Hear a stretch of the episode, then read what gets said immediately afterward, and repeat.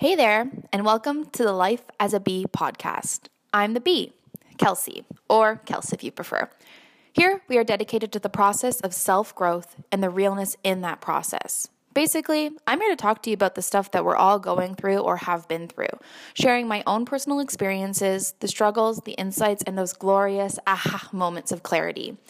Each week, I'm tapping into themes coming up in my own personal life and discussing how I'm dealing with them, or let's be honest, not dealing with them. So let's connect on the process. This week, rejection.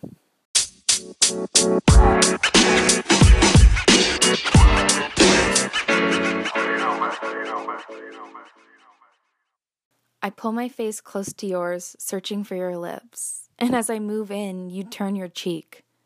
A rush of pain consumes my heart, running all the way down to my fingertips. I know this pain, this feeling of rejection.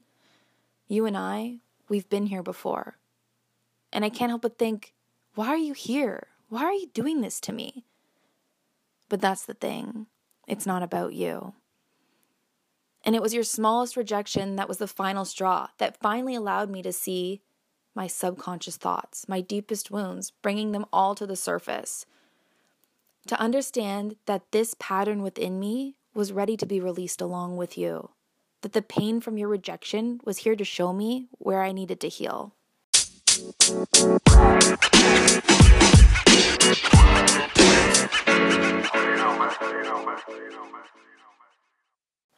All right, hello everybody. So, this week the topic is obviously rejection, which is a big one for me because I am very aware of the fact that I see rejection and abandonment in places that they do not exist.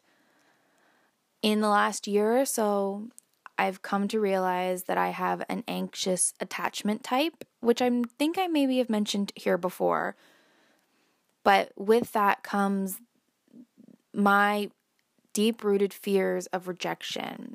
So even when I don't know what's happening, I am very much always seeing people abandoning me, rejecting me. And that can be very problematic in a lot of my relationships. And I want to talk about rejection this week because it's very relevant in my life right now. Because although I'm aware that I see rejection and abandonment in places they don't exist, my lines get blurred because I sometimes can be more forgiving with people that are truly rejecting me and treating me not well because I often will tell myself it's in my head.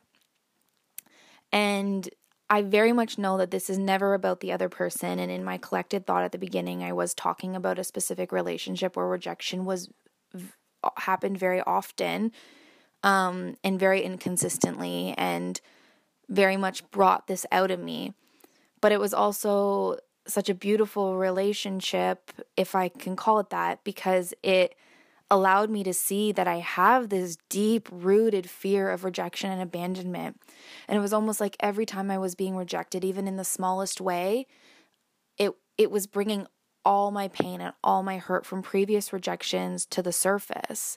So the littlest things were setting me off because to me it was it was reminding me of these much more deep rooted things that had occurred in my life. When I enter into a relationship of any form, uh, it could be a friendship or a romantic partnership or a work relationship, I had a revelation a couple months ago and I'm still working through it. I still catch myself having these thought patterns but I had a revelation that I will enter into these relationships that, especially if they mean something to me or I feel like we have a special connection, that they're going to end because that person's going to leave. Which, in hindsight, is what has caused a lot of my relationships to end because I'm basically perpetuating their ending or I'm manifesting their ending. I think rejection on some level is something that every human struggles with, unless you're incredibly enlightened. Um, but in some capacity, we all want to be wanted. And when we feel like we aren't, that hurts, especially when we feel like we aren't wanted by the ones that we want to be wanted by. Um, and I think it's okay to let that hurt. And I don't think that that's ever not gonna hurt me, but I just think it's something that I've become aware of that I'm not gonna allow to hurt me at the same capacity.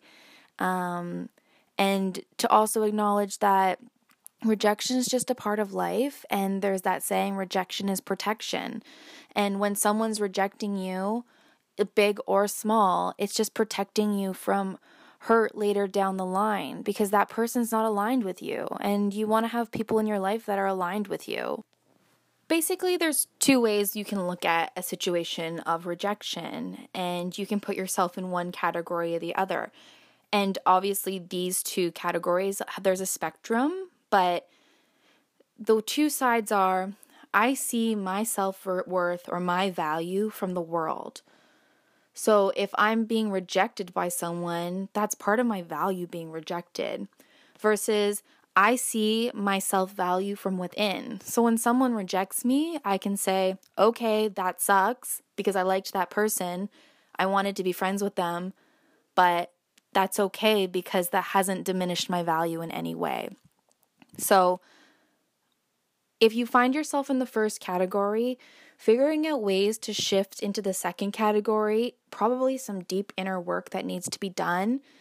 Um, and I can go through some tips of ways that help me to get into that flow of the second category because I think it's easier said than done. Like most things in life, it's easier said than done. But even just understanding that concept and when you're in a moment of rejection and it's hurting so bad, you can say, Am I putting my value in the outer world? Is that why this hurts so bad?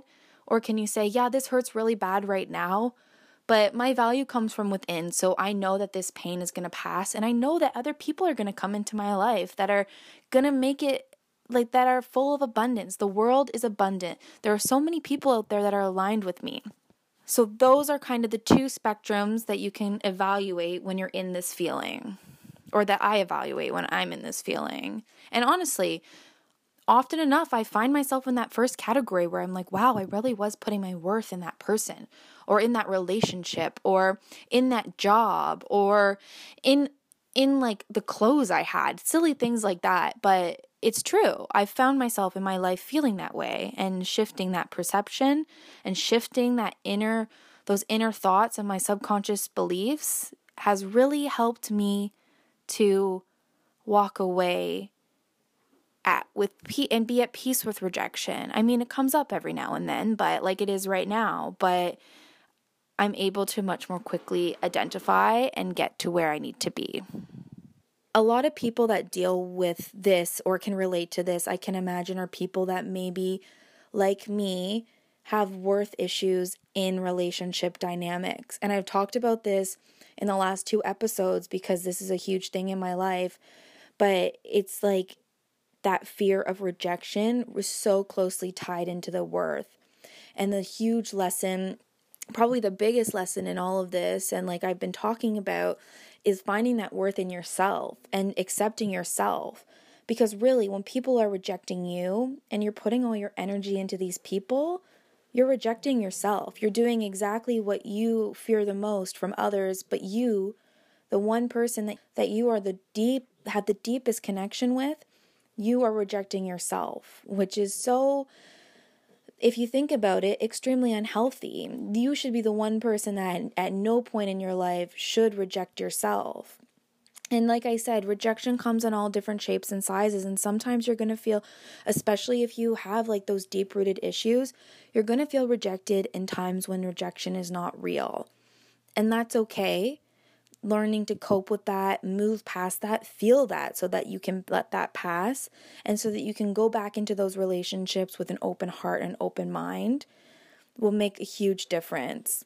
But you are also going to feel rejection at times when rejection is actually happening and to know that the thing to do in that situation is not to continue to dive yourself into these relationships and put all your energy and effort into those relationships.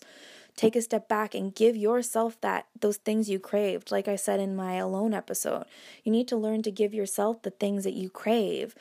And when that healing work is done and I'm still going through this, but there are times when I'm able to see that I'm I felt rejected and work past it on my own without lingering in that feeling for a long time. I mean, some things are bigger than others, but it's so huge to be able to see something for what it is.